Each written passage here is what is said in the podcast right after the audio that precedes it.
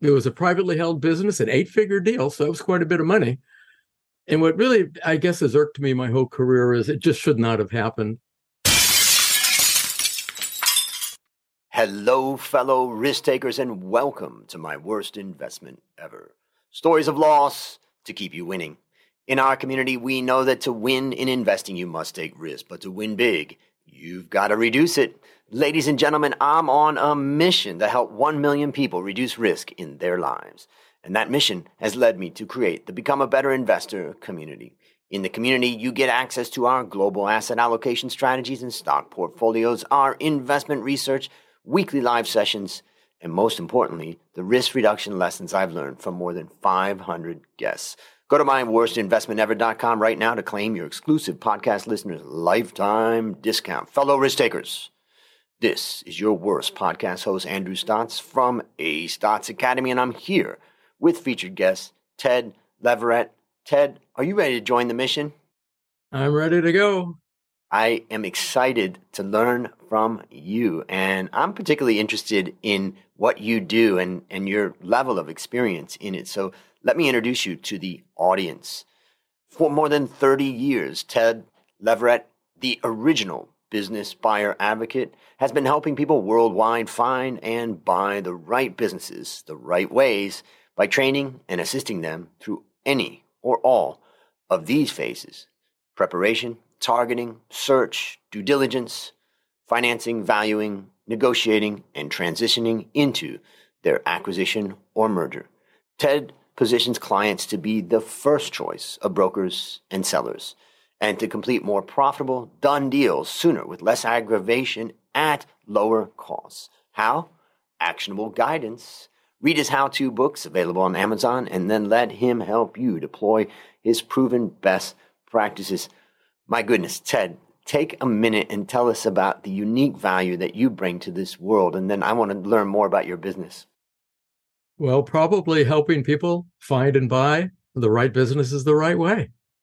It's no more complicated than that. I think that that's what I like about you know the way you describe what you do is it's it's a lot of stuff, but it's pretty simple and straightforward.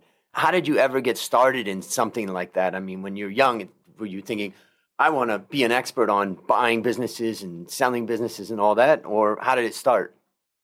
It started when oh. I moved from a successful career and bought a business that was my worst investment ever that we'll talk about in a while. and what came out of it is discovering there was a whole world of people like me who didn't know what they were doing. And that created this business buyer advocacy niche that I've been doing for a few decades. And maybe we just talk about that for a little bit. Like, what's the ideal? Let's say we got a listener here, someone's thinking about buying a business, someone's thinking about selling their business. What type of people should, you know, could benefit from what you've got? Well, people who have not already purchased a couple of businesses successfully. The kinds of clients who hire me are buying businesses that have maybe 20 to 50 employees. They're about to pay several million dollars for them. They're privately held businesses. My clients are not investment people. They're not they're not private equity groups or M&A people. They're people like maybe you and I who who are sick and tired of what they've been doing and, and want to control their life and work life particularly, and they decide buying a business is a, a pretty good idea. What they soon discover, though, is how risky it is, and that's how they discover me, and maybe sometimes I can help them. I mean, I wonder. I did a study a while ago when I was at an investment bank. I looked at 5,000 M&A deals, and the first thing I was looking at was the price reaction in the market. And generally, what you could say is that you know you would benefit if you bought the company that's being acquired before the announcement ultimately, which is very hard to do because most people don't have inside information and the people who do are not supposed to trade on it. But mm-hmm. it's only a slight advantage that you get from that. But what was really fascinating was I calculated the average return on invested capital of the company that was buying the other company. And what I found was that about almost 80% of the time, the return on invested capital three to five years later was lower. Now, that did not make intuitive sense because, of course, everybody's like, I'm going to buy this company. We're getting a good price. There's synergy. but it shows that things kind of fall apart or they're not as you hoped. When you look at your experience with people going in with the excitement of buying a business, what goes wrong? I mean, just before we get into your story, but like what would be generally something that you could help the audience understand? Well, number one, they settle for what they can find and then they do that deal. And number two, they either buy the wrong business or they buy the right business the wrong way. And it's because they're do it yourselfers and just don't know any better. Yeah, I guess that's when you talk about the private equity and all these guys that are buying businesses and selling businesses. The worst situation would be, you know, you having no experience sitting across the table from these guys that know not only all about the business because they've been either operating it or owning it, and who know all about finance and how to protect themselves. And then if, imagine that you knew nothing versus imagine that you are their advisor sitting next to them, telling them, you know, here's what to watch out for. So I see a lot of value. And let's just, for the people that are listening that, that have businesses or are looking at acquiring businesses, they're in the middle of it right now. What's the best way for them to follow you, get in touch with you, learn from you? Well, probably the easiest way is to just Google me or go to YouTube or LinkedIn, and my name is Ted Leverette, and you'll find hundreds of, of results. Just click any of them. Yep. So we'll have links to all that in the show notes. So if anybody wants to reach out, Ted's there and ready to help. So now it's time to share your worst investment ever. And since no one goes into their worst investment thinking it will be, tell us a bit about the circumstances leading up to it, and then tell us your story bear with me. I made an outline. It's been a long time since this nightmare happened. but I remember what I said. I said, honey, I don't know how to say this, but I think I'm I'm going to lose the investment in the company I bought and we're in for a substantial loss if I have to pay the business's debt. And I muttered those words to my well, my soon to be wife. And basically I bought the wrong company and I did it the wrong way. It was a privately held business, an eight figure deal. So it was quite a bit of money. And what really, I guess, has irked me my whole career is it just should not have happened. I went from a very successful career consulting with people fixing their problems. And now I had to spend time trying to fix the problem that I created. So I went from a high income stream to, uh, well, pretty much no income stream. And it took a long time, about a year, to extricate myself and live with that humiliation for a real long time. Hmm. And I'm curious, like, what was it that, you know, hooked you to the business that you missed? Business buyer fever. Mm. Business buyer fever is the term I came up with because it's when we suspend our common sense. We just mm. temporarily get so enamored or we're taken over, but what we see the the opportunity that we just do stupid things, and that's what I did. Mm. I often say that all the people that come to me talking about buying a business, building a business, starting up a business, and I always tell them the problem is is that this whole arena is a trap because once you get in, you can't get out you know, if I buy a stock and I don't like what the management's doing, I just sell it. Did you feel trapped once you got into it? And how did that affect your kind of decision making and the way you felt? Well, what that buyer fever did for me and, and for other people who make mistakes is we just don't dig deep enough. We don't ask the right questions. We don't, we're do it yourselfers. I was just mesmerized by the seller's forecast, the good things to come. It, it looked like it was a very successful business. So most of what I looked at were the financials and they looked okay, but but the devil was in the details, the non-financials, the things that had to do with the relationships with the employees and the customers and the suppliers and the landlord. I didn't look into any of those things. I just believed the story, I believed the financial statement, and even worse, when it came to do the financing, I used like the most naive mix of acquisition, financing, and then after I got control of the company, I didn't finance it right either in case you're wondering, this was a holding company. It had three uh, operations. It had a, a consulting operation, it had 11 travel agencies, and it also had a travel agent training school.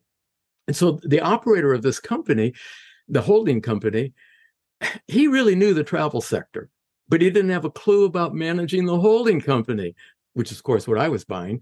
And he didn't know anything about finance. So he just delegated the money matters to what I now know or knew shortly was an, an inept an accountant. So when I asked this guy why he wanted to sell, he said to me, Oh, because I I have something else that interests me. It's it's even got bigger potential, but it's in another industry and it's a cost country. It gets even worse than that.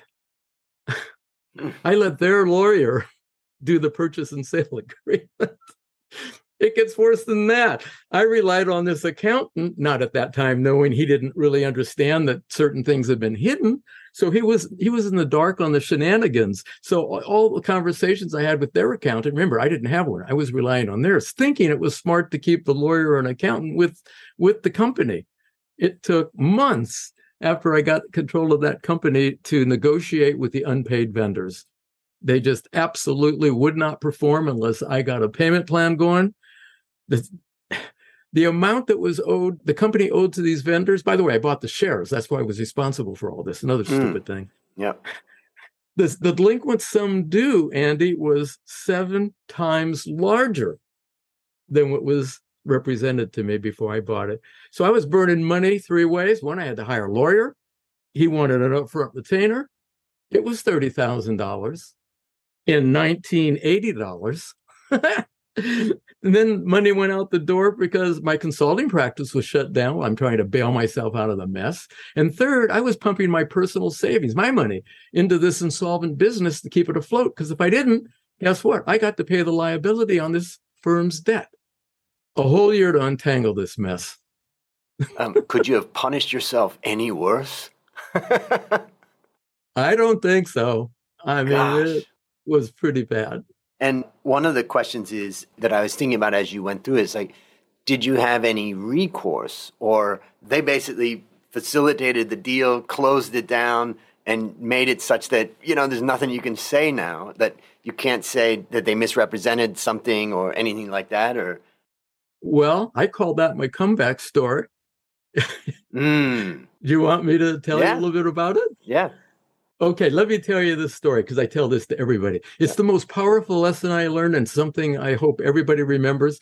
It's the story of the ransom of Red Chief. And it's about two men who kidnapped a young boy from a, a wealthy man. Eventually, this kid drove the kidnappers so crazy that the kidnappers were, well, they got the boy's father to pay to take the kid back. they gave up the ransom demand. And so what happened to me was how I got out of all this, and that story made it happen. Mm. Is that story is all about getting your just desserts, you know, turning mm-hmm. the table on whoever cheats us, and by compelling them to pay the aggrieved person. This was me to get rid of me these investors who had funded the company, these were very rich, prominent people. And they put money into this young guy who had developed this holding company. When I sued them for personally for fraud and misrepresentation, because they were investors and they were mm. signing off on the deal, the bottom line was they wanted to avoid the public disgrace or the accusations becoming public. We did a settlement agreement. I got back all my money I paid them. I got a forgiveness of debt. There was no bank financing, and I got to keep the company. And then, and then I reformatted the company and turned it into a franchise and made those 11 travel agents the first franchisees. Then I sold one area developer to help grow the franchise. And he liked the idea so much. Guess what? He offered to buy the company which I happily sold to him. and he moved on and did, you know, a wonderful thing with the business. Actually, about a year later, a real big, already well-established franchisor in that in that travel niche bought his company. So everybody won. Mm. It, well, except for the jerks who um, defrauded me. They they took a bath. Right. Well, you could say that they won and that their names weren't dragged into the mud and they had to, you know, but they had to pay for that. So, how would you describe the lessons that you learned from this experience? Oh, God, lessons. you know, it reminds me, It reminds me, I wish I didn't do this, but it reminds me of a story. The story is a few days after buying a business, the new owner, you know, that's me, went to a fortune teller, a fortune teller, and looked into a crystal ball and said, the fortune teller said to this business buyer, owning your business will be a living nightmare for the next three years. And the buyer asked, hopefully, and then what will happen? well, then, you, and then the fortune teller said, well, then you'll get used to it. so here's the lesson. You know, this the sale and purchases of businesses, it really does seem like a good idea until things go wrong. So that's one of the lessons. I was snookered because I didn't know what I didn't know. What they say is success does not always breed success. And I'm a living proof of that one. Two more tips on the lessons. The first thing is understand that sellers and their advisors, they do not tell buyers enough of what buyers need to know to make informed decisions about buying the company. I'm not saying they're going to cheat people, they just don't simply tell it all. The second thing, and this is maybe more important, is neither will the buyer's advisors, not the individuals. They need a team, and it's that team that can finally ferret out the facts. One of the things I see in my career is buyers cheap out and they don't hire the right kind of advisors, particularly lawyer and accountant, and they don't get those people talking to one another. Why? Because they don't want to spend an extra few thousand bucks. Big mistake. Oh, oh, one more thing. This is another lesson. Buyer competition. That's competition amongst people looking for deals. That's what creates dumb deals. Because if you have to outbid the dumbest buyer, well, you're going to what? Not make a very good deal. So what we do is we avoid or try to avoid that buyer competition. Uh, well, let me summarize some of the things I took away from what you said. The first thing is I was in a deal where we sold a company to Microsoft, and what I saw was an acquisition team in action. And it was impressive.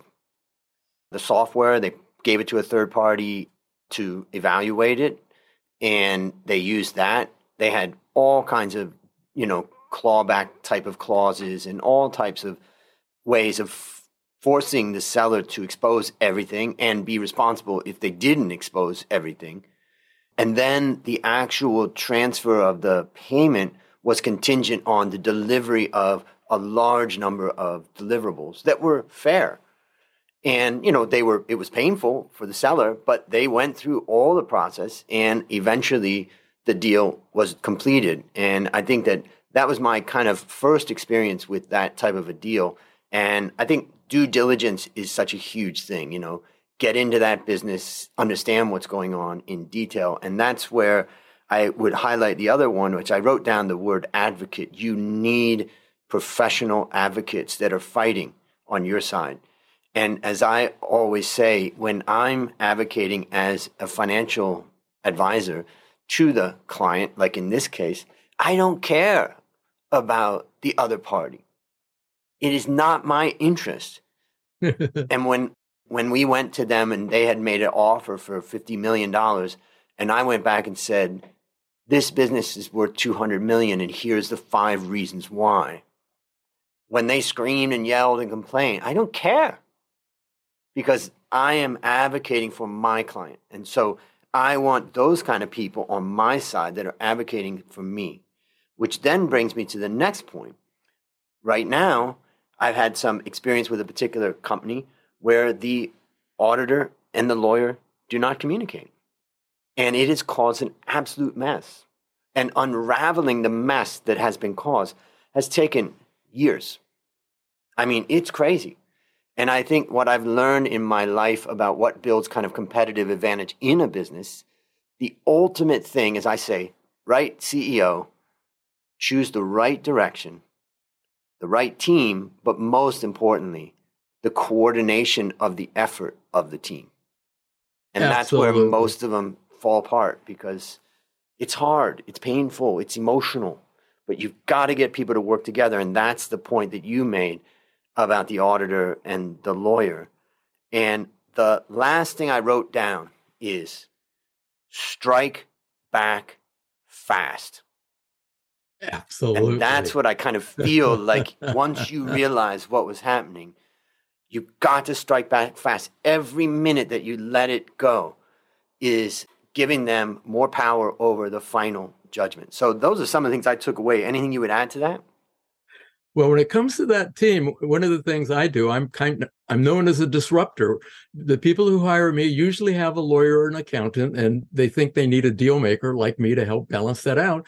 And it's often that I help my clients fire the lawyer and accountant because we need people who do the kind and size of deal we do. We're not we're not big time M&A people. We're buying family owned businesses that another family is going to run. And so we want lawyers and accountants in particular who are very good team players and will try to facilitate facilitate worthwhile deals, not be deal killers just because they don't know enough. So we hire people who know what in the hell they're doing and they're good at playing on a team. If you have that, then your advocates can wear the black hat with the other side of the table. We want our buyers to always be pure. We want them to always be lovable. If so, bad news gets transmitted by the black hat guys. Mm, yep, that's a great point. Let someone else be the bad cop. There's a couple of other things that I really thinking about now because I'm also involved in another situation with a client and what what I see is it's another deal and the basically it I heard someone say on a podcast recently there's no such thing as a bad asset only a bad price. And I think if you're running a business, you could say there's some bad assets. But the point that the guy was making is that every single flaw that you come upon can allow you to reduce the price that you pay. And in a particular deal that I'm involved in right now, the buyer has been excellent at tripping up the seller. At every time that they demand or ask for something, the seller scrambles, has a hard time producing something and then the buyer's like, well, that's another $50,000 off, another million dollars off. Oh, that leaves a liability that, you know, we can't close that liability. You can't close it. Therefore, we're going to take another million dollars off the price. And you just realize that every time. So I guess the point is, is that as you do your due diligence, ultimately you should, in theory, be bringing down the price because you know that the seller's always coming to the table from an optimistic perspective and that's that's what I that's what I learned from what I'm watching right now, kind of unfolding in a particular transaction. And there's a great silver lining in that. We love to find businesses that have fixable problems with an owner who's already sold the business in his mind. If he could have fixed it, he would have fixed it. He didn't fix it. If we know we can, I do mean if we know we can, hey, not only can we maybe chip off a little bit on the acquisition, but immediately after taking over, we solve that problem and we create cash flow, have a happier company. Yeah. So, so problems that are fixable are wonderful. Yeah, that's a great point. Mm-hmm. And one last thing, you got me so excited. I just love this discussion. the one last thing that I have learned, and coming from kind of an accounting finance background and being a financial analyst, in my business partner is an expert accountant, like, I mean, a seriously expert accountant, but he's also ruthless and relentless when it comes to getting the numbers. I always give this advice to any business operator get monthly financial statements that are on time and accurate for your own business. Forget about the buying of a business right now. Monthly, on time and accurate financial statements. I dare you and if you can get that, it is the sign that your operating system, your accounting system, and all that is in good shape. And then you have the ability to analyze your business. But majority of people put this kind of stuff off. Now, from a buying, if you're going to buy a business and it's not bad, but the accounting and the finance is a mess, again, that's a fixable problem. But don't underestimate how long one of our clients that we do some outsource, we do an outsourced CFO business where we try to help people fix problems. I always tell them that with accounting, you either pay me now or you pay me later. if you want to skimp on accounting in the first year, there is a cost because if we've got to go back and reconcile what you spent last week, not too difficult. But if we got to go back and reconcile what you spent last week, last year, it's going to be much costlier. So it exponentially grows. So if any listener out there has a business right now and you the accounting is kind of fallen apart a bit, focus on getting it back monthly, on time, and accurate financial statements. So that's my last kind of comment here. you know, on on on those family size businesses we're buying, you know, as I said, 20 to 50 employees. Most of them have lousy books and records. And here's this is what really makes these owners, well, kind of depressed. They end up spending maybe more money in that few months it takes to do a deal with us than they would have spent for the last 10 years running their business, having proper books and records, the right kind of accountant and financial planning. They end up spending it all at the end. We benefit it. The owner leaves. Too bad. Yeah, and it's it's an exponentially higher cost when you have to spend it all at the end. So it's just so much great wisdom that you've shared with us. So let me ask you, based on what you learned from this story and what you continue to learn, I just want to imagine, go back in time to the guy that you were when you came across this deal and you went through the process of this deal, think about that young man or woman out there that's facing the same situation right now. What's one action that you'd recommend to our listeners to avoid suffering the same fate? Don't be a do it yourselfer. Lean on people who know what they're doing. Read books on the topic from legitimate deal makers avoid the charlatans out there trying to sell advice to people buying businesses, you know, the no money down, get rich quick junk.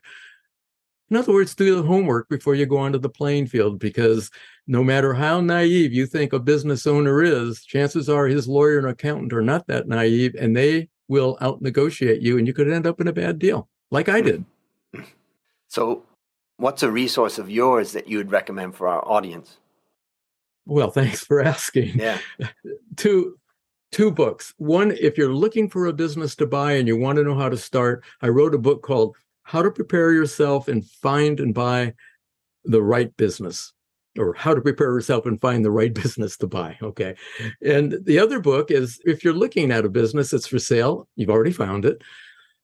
Well, how to buy the right business the right way because that's got all the tactics necessary to to investigate a deal and do a deal. There's like in both books each of them have 500 different tactics. No theory no fluff none of this create a business plan baloney. It's the stuff that actually happens on the playing field. Tactics. Mm.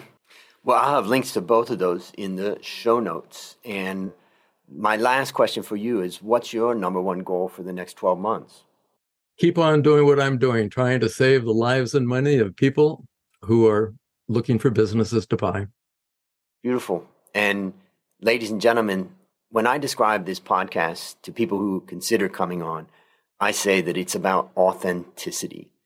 Authenticity means that people who come on this podcast are willing to share their worst investment and then proceed to describe what they learned from it. And that's the kind of people I want to do business with. So, Ted, I want to thank you for coming on the show. And listeners, there you have it another story of loss to keep you winning. If you haven't joined the Become a Better Investor community, just go to myworstinvestmentever.com right now to claim your lifetime discount exclusive for podcast listeners. As we conclude, Ted, I want to thank you again for joining our mission. And on behalf of A Stotz Academy, I hereby award you alumni status for turning your worst investment ever into your best teaching moment. Do you have any parting words for the audience? Yeah, I want a certificate, a trophy that I can brandish. there you go. Boom. Thanks, Andy. This was yep. so much fun. Uh, well, that's a wrap on another great story to help us create, grow, and protect our well fellow risk takers. Let's celebrate that today we added one more person, Ted, to our mission to help 1 million people reduce risk in their lives. This is your worst podcast host, Andrew Stotz, and I'm going to tell you that I'll see you on the upside.